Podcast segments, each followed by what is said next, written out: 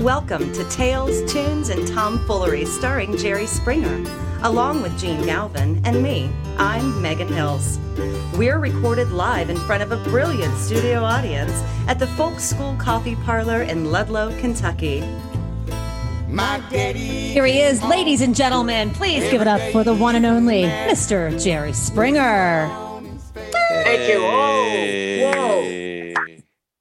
This tonight's show is is special, and Gene will explain one of the reasons it's special, uh, because of the night we're recording it, and then there's we have a special guest tonight, where frankly, you know, if we were doing the show just for us, for our own joy and entertainment, and this wasn't like going out to the world, just I want to spend 45 minutes of my life with. Uh, it is with the guest we have tonight. Uh, I'll tease it. I'll say his his name is Noel Paul Stookey. there's, there's the tease. You're such a tease. such a tease. yeah. Oh, he's going to be here for the whole 45 minutes. But anyway, yeah, Gene, this is weird what we're doing tonight. Well, it's really big to you and me. Me- Megan's much younger than us, but Jerry and I uh, were in high school and college during the 50s and 60s. And uh, Peter, Paul, and Mary was then, uh, even then, an iconic folk group. And both Jerry and I, we didn't know each other when we were in high school and college. But we were both folkies. Uh, we both were crappy amateurs in a couple of folk groups and wannabes. And, uh, Yeah. It's quite a big deal to have uh, Noel on part of Peter, Paul, and Mary. But I want to explain something real fast and then turn this back to Jerry to start a conversation with Noel. Uh, we recorded this on October 29th, Thursday night. This will drop probably on election day, November 3rd. So if you've turned tuned in today, uh, of course, we don't know what the results are. Probably nobody does. Our show, you know, will drop sometime during the day. Uh, and America may not even know the results by November 4th. It all depends. It depends on how close it is. Uh, so we're going to do a podcast, we promise, shortly after Election Day when we know what the outcome is. And we'll, of course, uh, highlight Jerry and his reaction, his analysis, because he has great analyses of these sorts of things.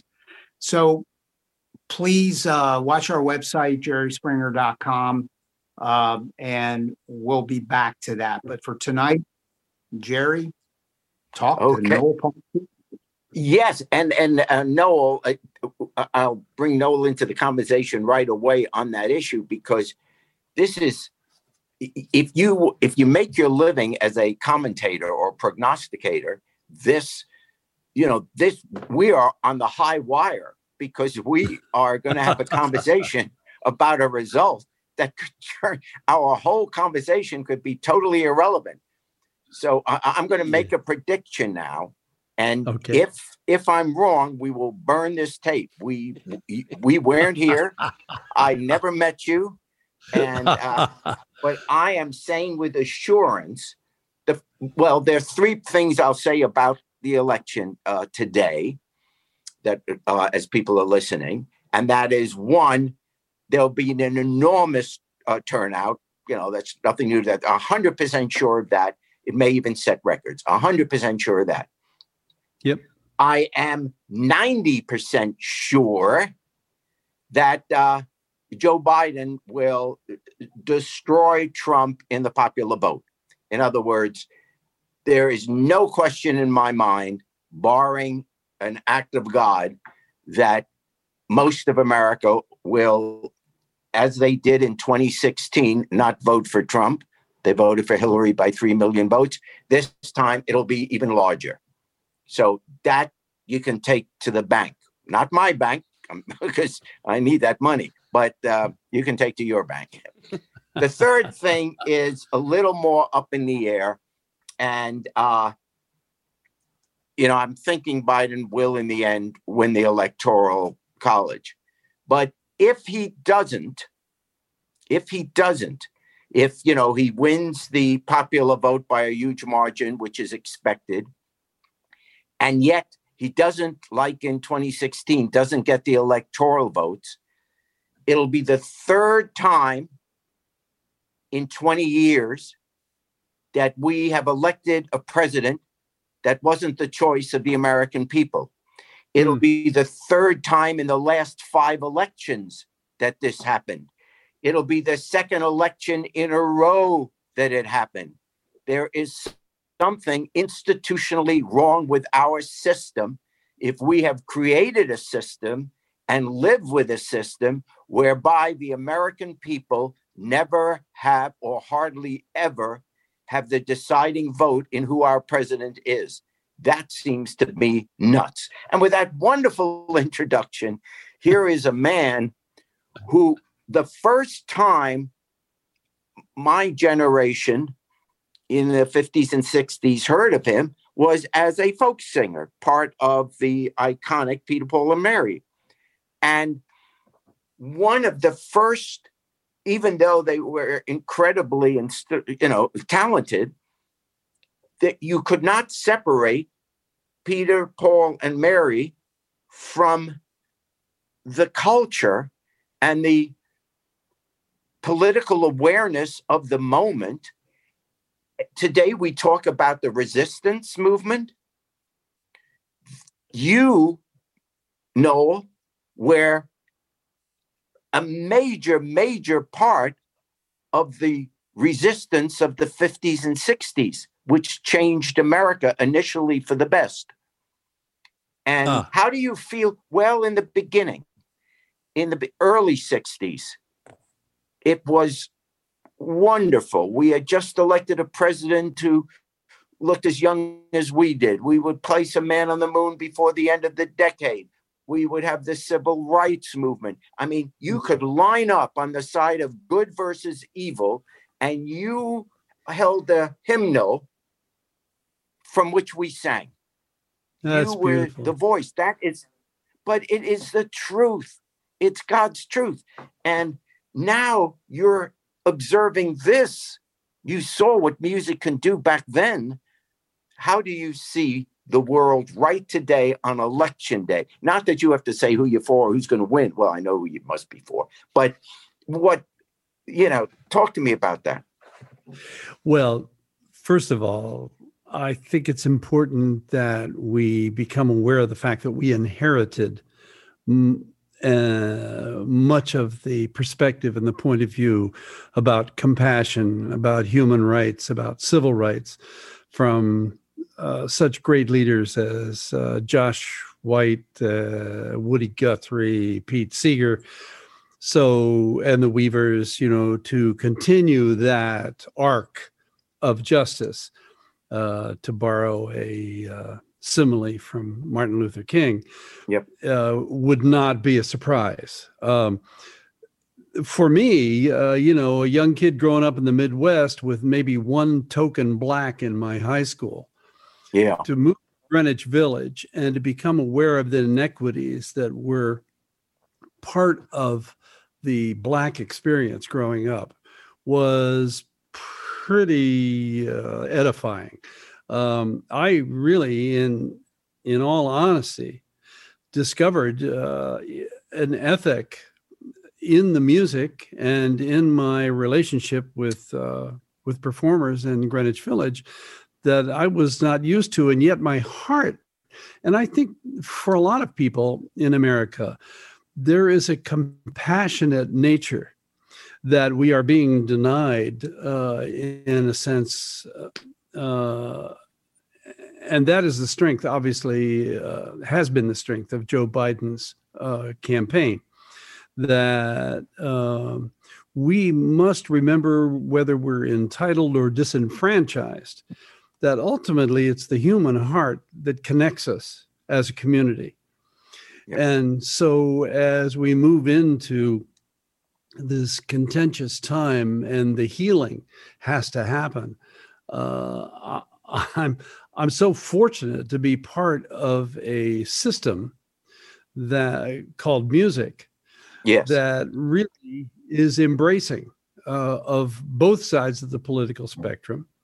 And though the lyric uh, tends to lean a little left, Yes. it is nonetheless inclusive because, as I said, it calls on the human heart uh, for uh, the membership of the community. Uh, I, I am I am like you uh, b- concerned about this aftermath. You know, we're Yeah. we're going to deal with people who are vastly disappointed in the outcome, regardless of which side it falls on. Yeah.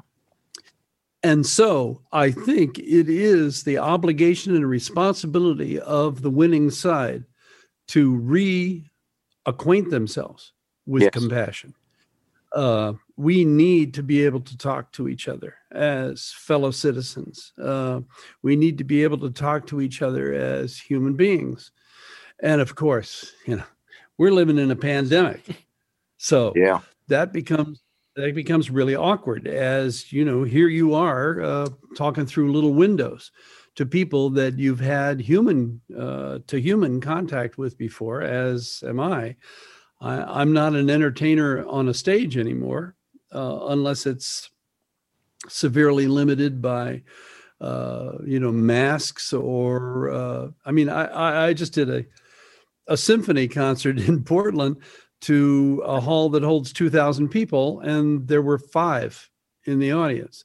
Yeah. Now, we could do some BS like the NFL does and cut out car- Yeah. cardboard attendees you know, and stick them in the front Yeah. seats. That is so great. You know, the, the interesting thing about doing a, a symphony concert, though, was when you've ever attended a symphony concert, have you ever been able to look over the shoulder of a violin player or see up close the English horn player or the clarinet player or watch the notes, that the cello players?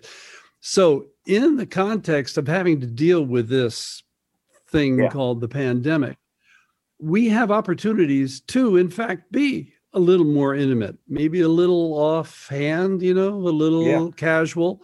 And sometimes I think it works against um, the message. But boy, as long as we're open and authentic, I think that it sends a strong signal. And I hope that that signal continues after the election, will continue now after the election, insofar as people are open and revealing to each other.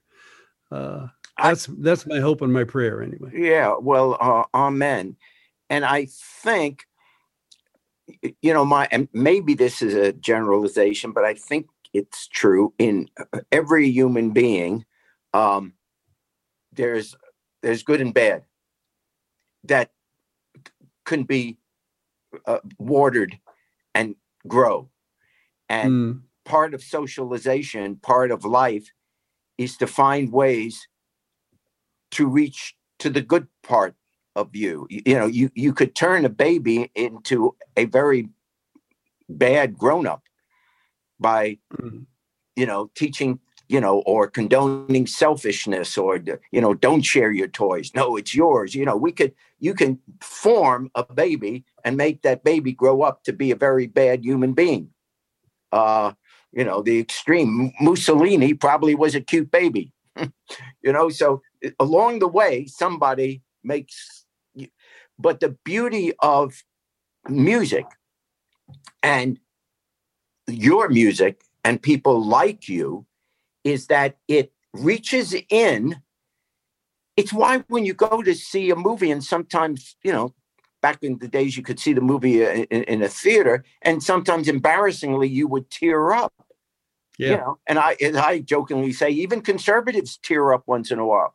You know what i mean? So it's like something in each of us can reach uh oh you know how we wince when we see someone mistreat a dog you know Mhm. it's so there Mhm. it's there and the role you played and i'm not just blowing smoke at you you you the people you mentioned there is no question they were the f- forerunners of this but what you managed to do, along with a few others, is bring it into the mainstream. So it wasn't just, oh, those long haired hippies, but suddenly, yeah, middle America suddenly saw that. And that was key. That was key. That's when it started we to change. we were we were living in a time where radio was just opening up Yeah. and the idea of spinning hits or moon spoon croon june tunes Yeah. gave way to the gave way to the fact that oh my gosh we could talk about real things. We could talk about Yeah. relationships that ex- and we could talk about the subtlety of relationships. We could talk about the hopes for people who have had no hope historically.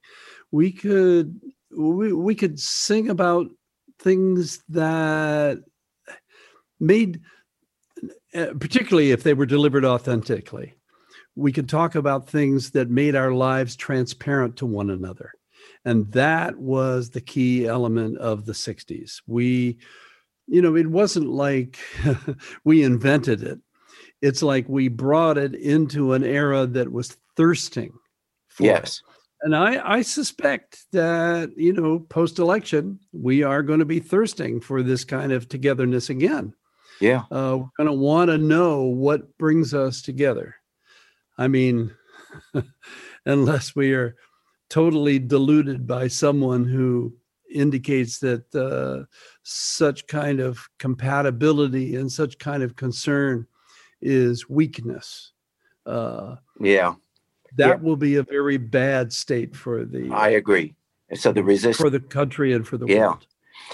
there when you mention that's what the 60s was like i think there really is a parallel between the 60s and right now and what the parallel is it started out when remember uh, uh, earlier i said to you uh, you know in the beginning the 60s were pure and Mm. what the 60 the 60s started out as the movement was a civil rights movement. So there were good guys and bad guys, and it didn't involve the whole country. It was a pure cause for making America the best it can be. As the 60s wore on, suddenly Vietnam came about. And Mhm. now everybody joined in because all of a sudden, everyone was affected. Everyone had a kid or a husband or father and- or mother that was going to Vietnam.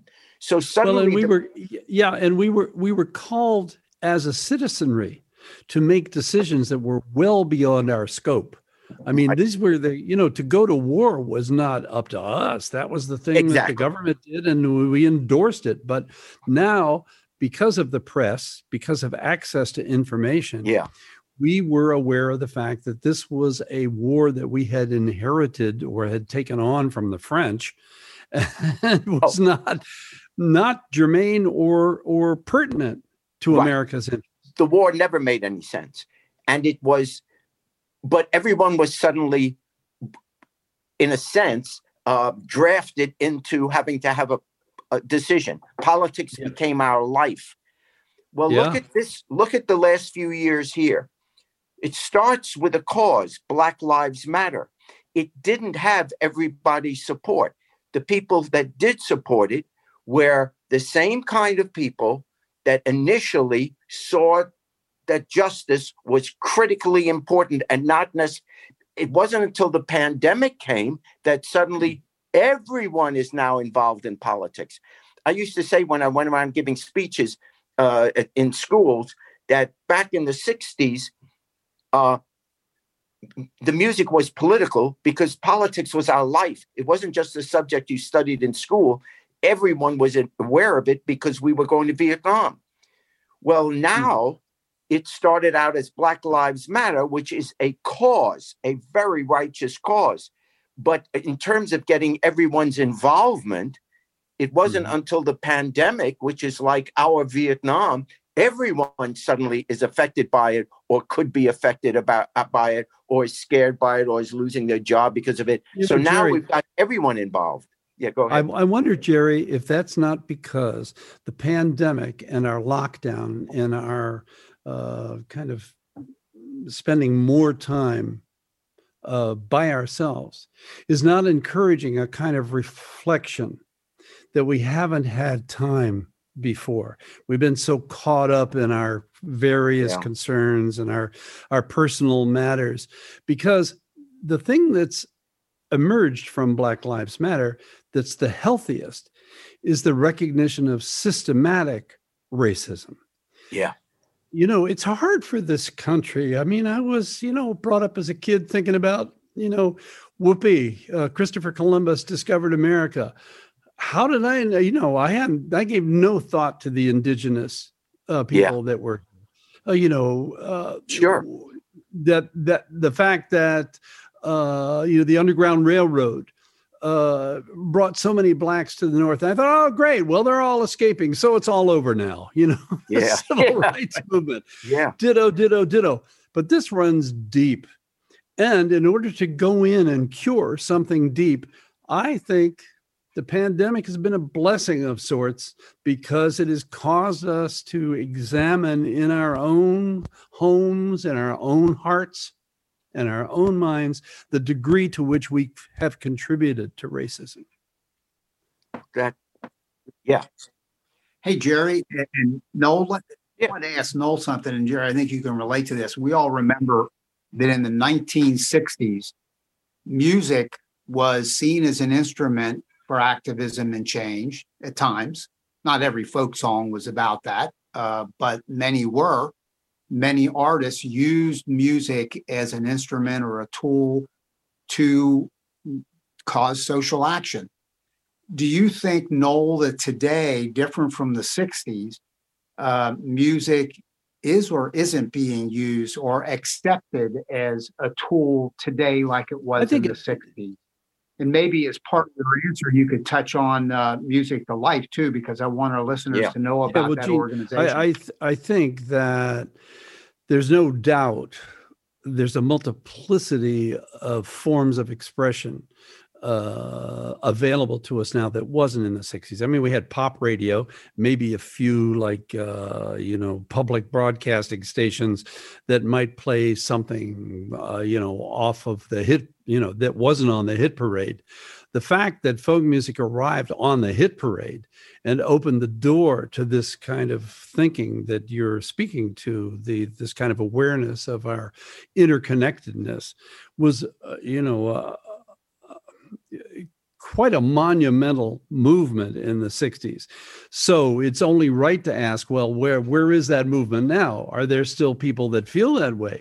Well, fortunately, you know, uh, for those of us that have kept in touch with the young singer songwriters uh, of today, uh, my daughter in particular, Liz Sunde, has created an organization called Music to Life, and Jerry is aware of it. He was he was at a meeting we had in New York City. It was beautiful. I remember I, I don't know if it was if it was your phrase or somebody else in the room, but Jerry said, "Hey, you want to get music to life known?" He said, "You should do songs across America," oh, because oh, yeah. that was a way that was a way yeah. that Jerry thought of, and I think he's right of connecting people with the fact that music still speaks to the concerns that we hold together as a community so music to life is just on the cusp now of releasing a uh, an album called hope rises which has 15 very modern uh, contemporary artists. But the curious thing and i i know that jerry will love this because we were, we were talking about a multiplicity of efforts you know? I mean he's jerry is uh, you know he's been so involved with the city of Cincinnati. You know, he is also, I won't call him a game show host, but he's close to it. and, uh, the fact is, his talents are wide and varied. So it seems that there is a diversity to our concerns in this country that is so wide that it hard hard for us to find the individual element or the individual uh, opportunity to express a concern or even um, progress in that particular area. I mean, it could be environment, it could be racism, you know, it could be economics, it could be homelessness, it could be, I mean, there are a variety of issues, much broader palette now available to us as a citizenry to become involved in than it used to be, which was the anti war movement or the civil rights movement. Yeah everything seems to be correlated. Well, the beautiful thing about Music to Life is that Liz has identified and the organization identifies individual artists in their community that are addressing the individual needs. Now, you know, we have to understand that music has a couple of forms. There's the entertainment form. Let's get out and boogie, let's dance, Yeah. let's have fun on a Saturday night. There's the informative form. There's the, oh, you know, I hadn't really thought about, uh, you know, uh, our lives are connected like facets of a jewel. I hadn't thought about the fact that we are all connected. Or Woody Guthrie's, you know, pastures of plenty. But when the entertainer leaves the stage, uh, is it over? Well, for these 15 artists that are on this new release called uh, called Hope Rises, and for the other artists who are contacting Music to Life, they're beginning to recognize that they know it's not over. You can be a part of the administration of the cure of these concerns. You can go into the prisons. You can go into the forests. You can connect with the local organizations that are doing the best they can to correct these concerns for America. And so when you ask, you know, has folk music had its heyday? Well, there was a time when it hit pop music and made a, ra- a radical change in what we were used to listening to. But it exists uh, as a vibrant form of involvement with everybody's community now.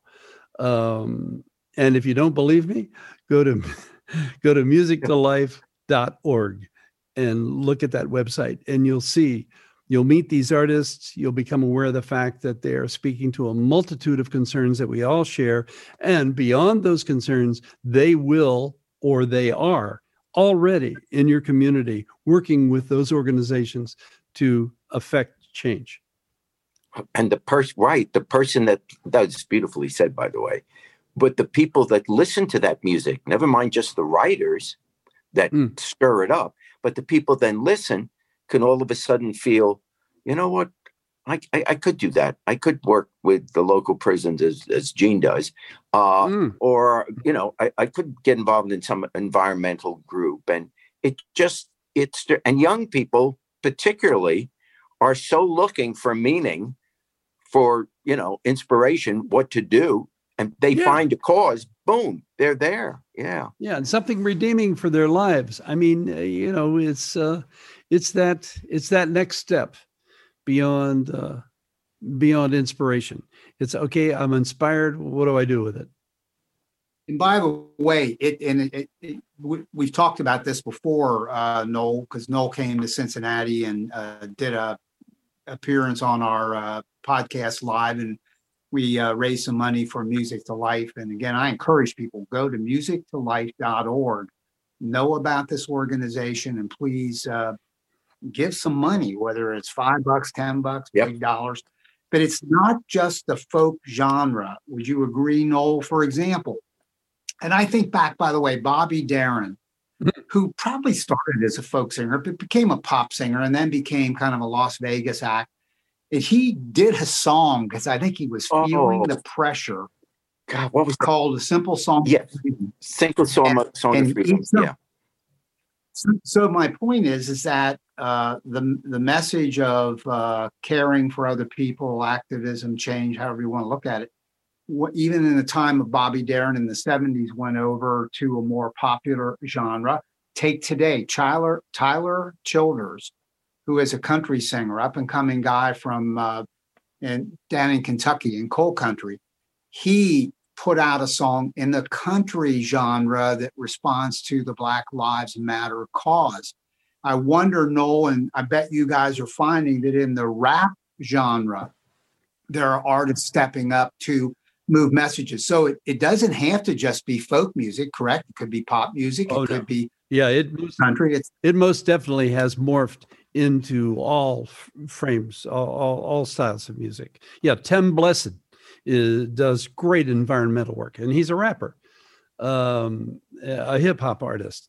Um, yeah we we need you know to speak to our constituencies. I mean we need to speak to the people Yeah. that we grew up with that we live with that uh, you know are next door and be able to I don't know, elicit a kind of uh, a mutuality of respect and interest. Hey, let's try something. Well, you've got a guitar there, and we're going to play in a moment a song that uh, Noel sent to us. We appreciate it very much, uh, America the Beautiful, and we're going to insert that into this podcast. We're going to do that in a minute. We're all going to hear it do some licks on the guitar. You were doing a blues song as we were I, doing a mic know, check. When when you talk when we're talking about the transition in a sense of America's attitude towards music that happened in the 60s and their awareness yeah. that music could speak to a larger concern. Then I got to thinking, okay, well, there were people who maybe tried to ride on the back of folk music, you know, who said, "Oh, I could do folk music. That's so simple." But there were people who understood that there was a deeper significance. Yeah. And I've been doing, I've been opening that blues tune that you're talking about with this. Um, mm, uh, let's see. Mm, what the world needs now is love, sweet love. That's the only thing that there's just too little love.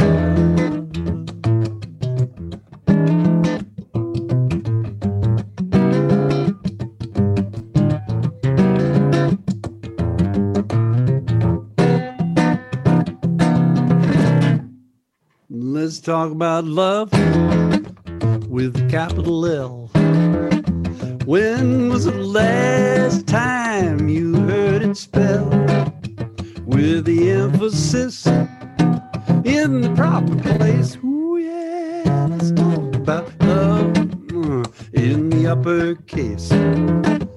Some might call it amazing grace, or the the author of time and space. But mm, let's talk about love, love, love, love.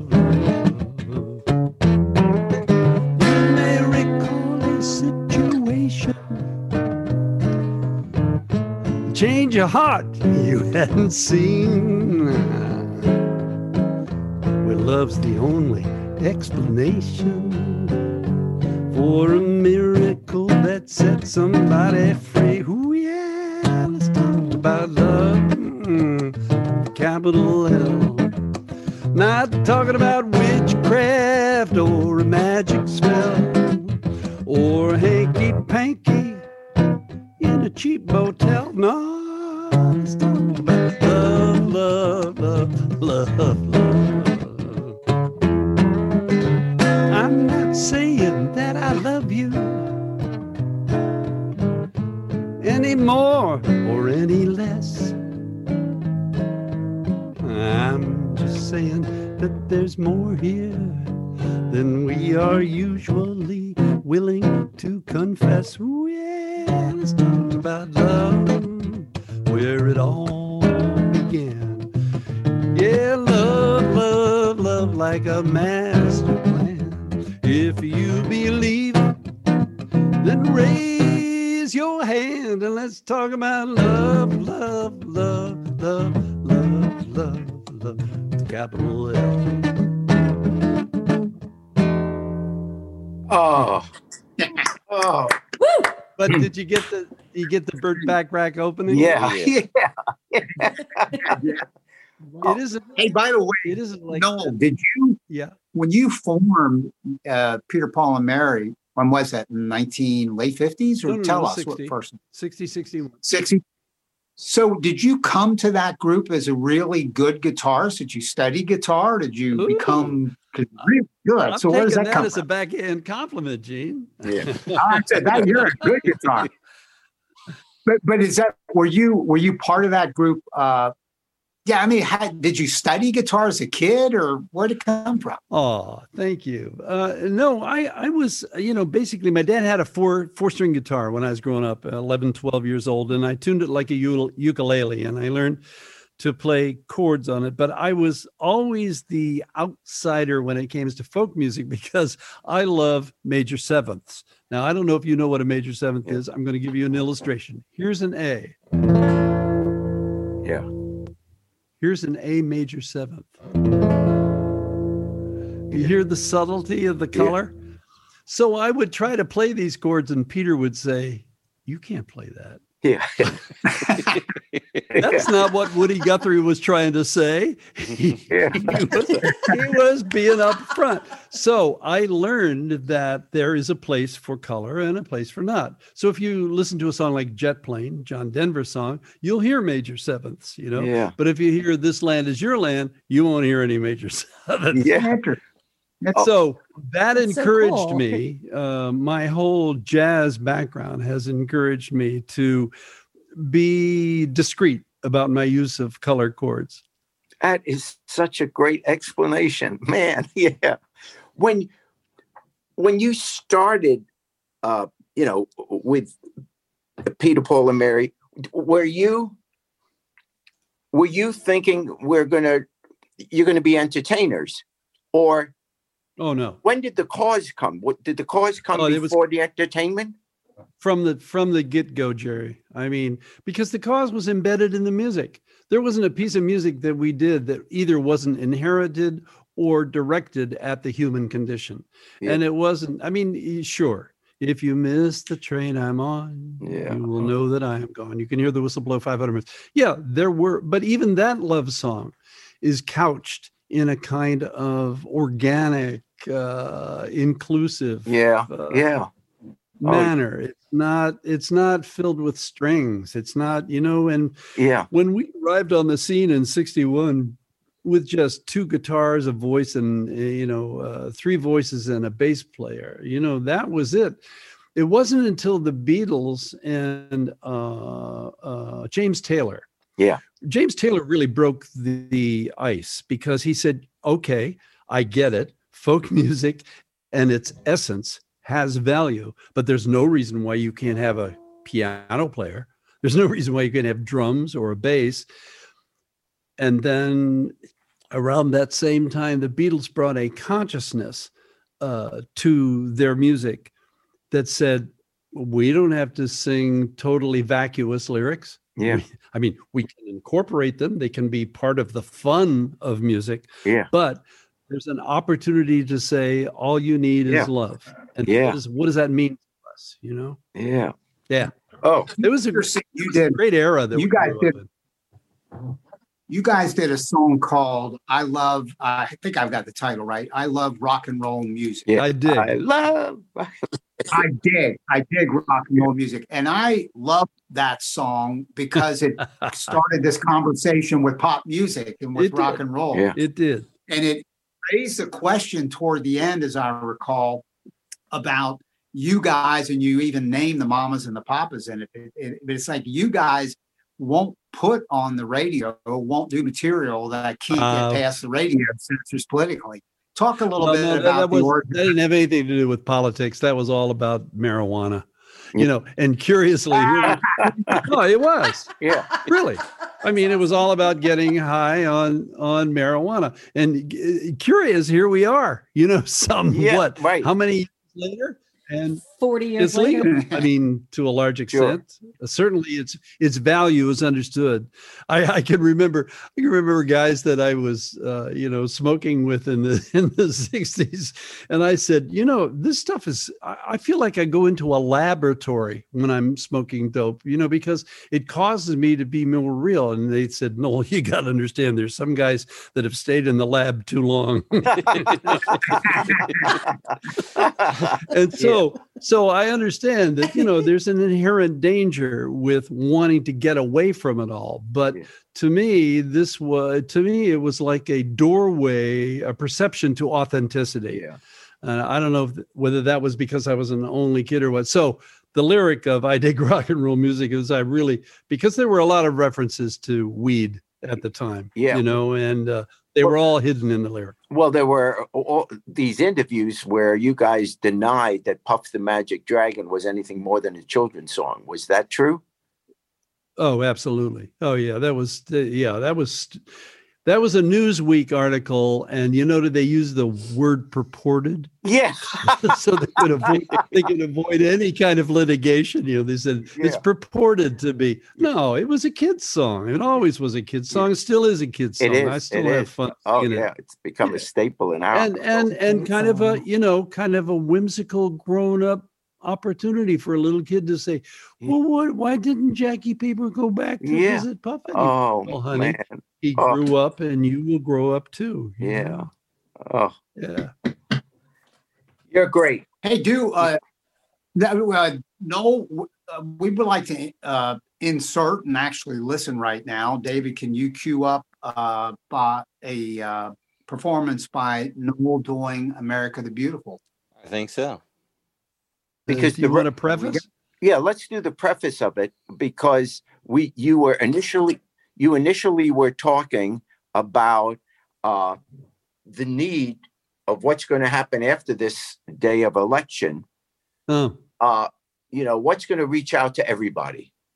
What's going to go ahead, Yeah, take I- it? I- yeah, well you know pr- probably be more I, I apologize if it sounds a little bit more self-serving but frankly i became aware of the fact that america the beautiful which is one of our most beautiful patriotic songs was only performed by most people as one verse uh, they'd do the first verse, and then if there was a major sporting event, some jets would fly over, and then they Yeah. would modulate, and the dancers, the dancers would come out. But they never, they never sang the verses about uh, gleaming alabaster cities or pilgrims' uh, feet trotting. yeah. And I thought, well, what is folk music's role? Folk music's role many times is to take that which is known and make it contemporary and make it timely. So much much against the um, concerns of my wife, I went ahead and wrote two new verses for America the Beautiful. Oh, And that's what you're going to hear tonight. okay.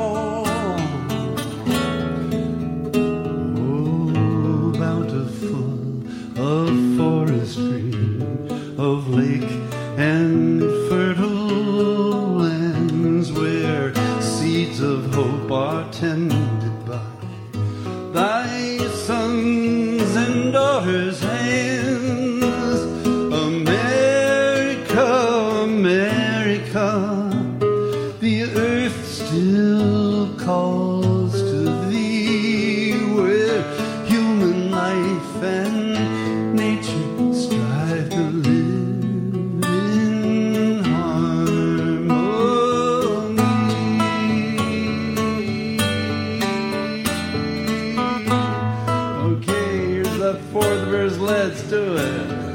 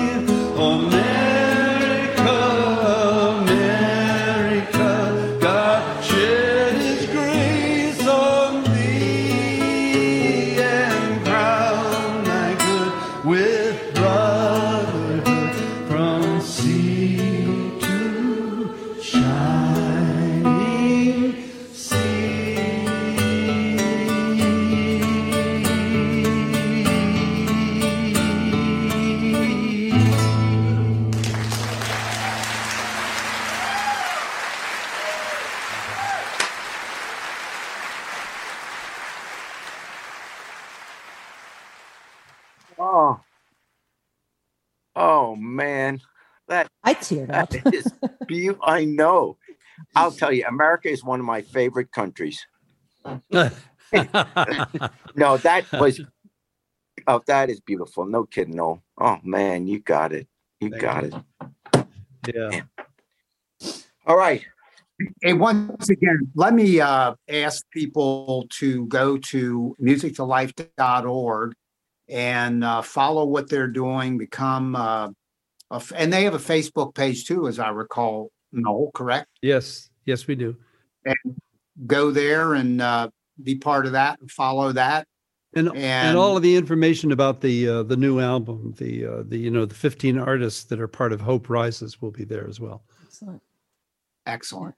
And uh, well, uh, we thank you so much for being part of this. And uh, we're going to ask you to take us out. I'm going to be very transparent about this. It's going to take us out on a song called One Flame. And it was a song that we recorded that when Noel was in Cincinnati a few years back.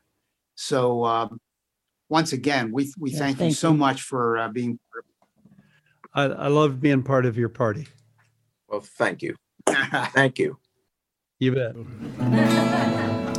It says we live in the same house on different floors. I got my window, and you got yours. We each got a door that leads to the hall. But the rooms are so cozy, and the door is so small.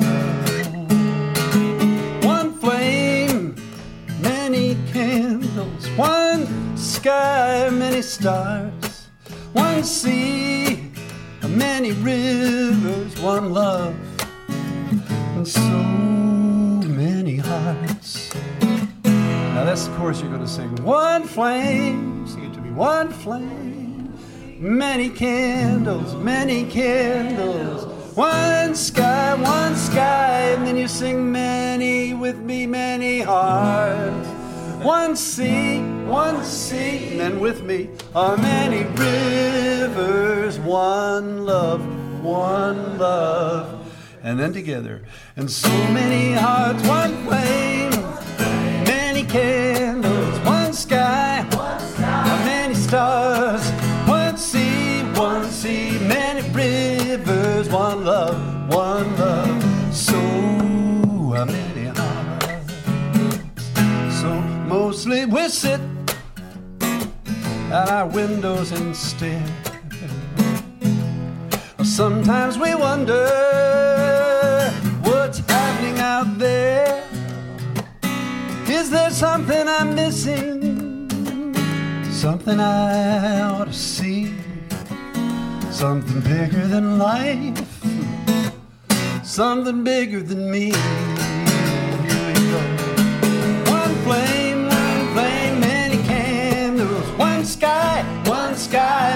Stars. One sea, one sea, many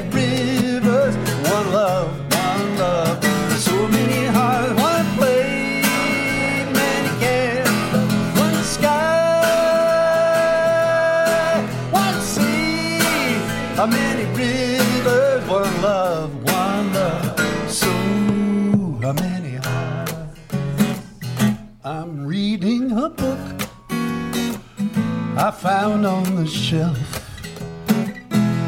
A mystery that I've written myself. I'm in the last chapter. I'm not sure what's in store, but I'm betting it ends with a knock on the door. Here we go. One flame, many candles, one sky, sea many rivers. One love, one love. A do it in one place. Many candles, one sky, one sea of many rivers. One love, watch it now, one love. And so.